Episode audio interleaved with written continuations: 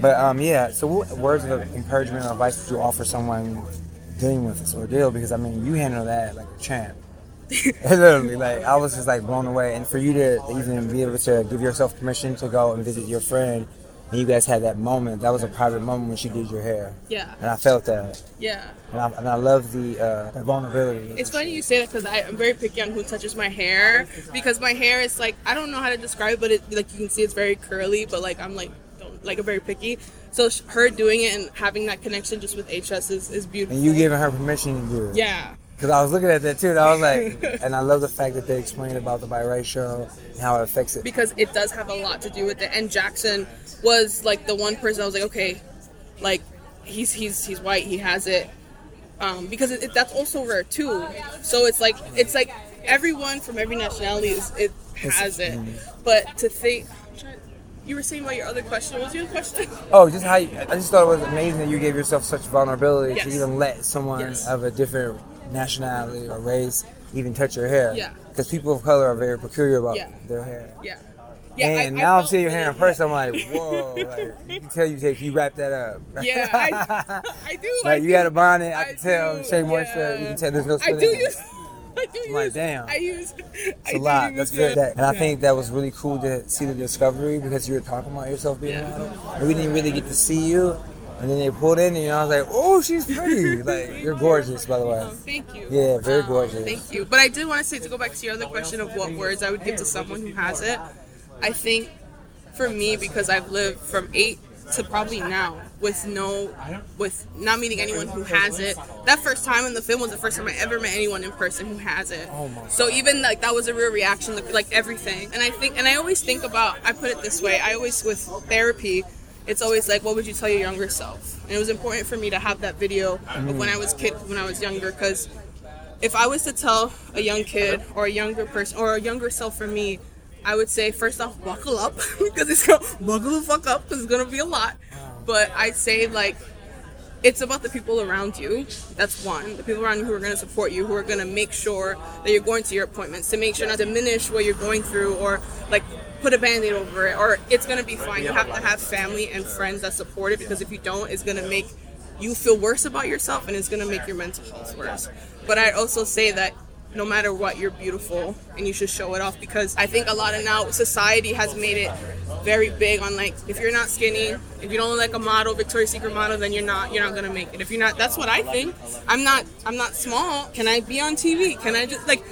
But now I feel like I want to bring also that awareness because it doesn't matter. Because like I have HS, does that mean I'm gonna like not be able to get a role in a film because I have that or because of something else? I don't want that to limit anyone because that has that has limited me. That has ruined my opportunities that I've had that has been given to me. So I always say keep pushing forward. Don't say no to something because you're afraid of something with your skin condition. Like it is a part of you. It's always gonna be a part of you. There's no I've it's gonna take a long time. I still struggle with it. That it's an autoimmune disease. You're not gonna be able there's there's no cure for it, so you have to live with it. And I think learning to live with it is the hardest part because you don't you don't know when it's going to end when it's going to start when something can be treated. I just i don't know. I keep thinking about like a little girl having it because i got it when i was seven. i'm a little girl and i just didn't know how to feel what to do like lost so i wish that someone who had it was there with me when i was younger.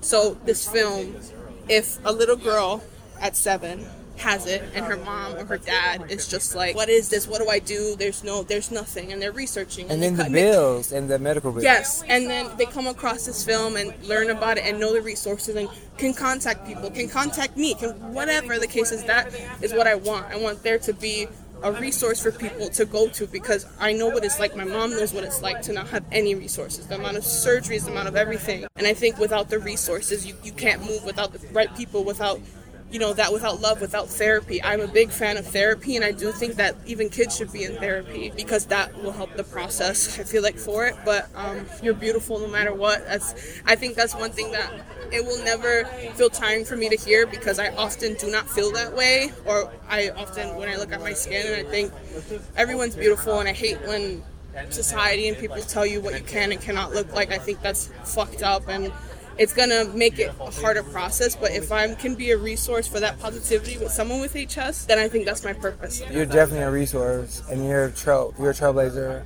and somebody needs to tell you that in your face. And I'm really excited and proud to have met you in person. It took a lot for me to talk to you right now because I'm like shaking because I cannot believe that we're all going through this bullshit right now. You know, like with race and politics, and then you know we think we have it worse or bad, but then there's always someone else.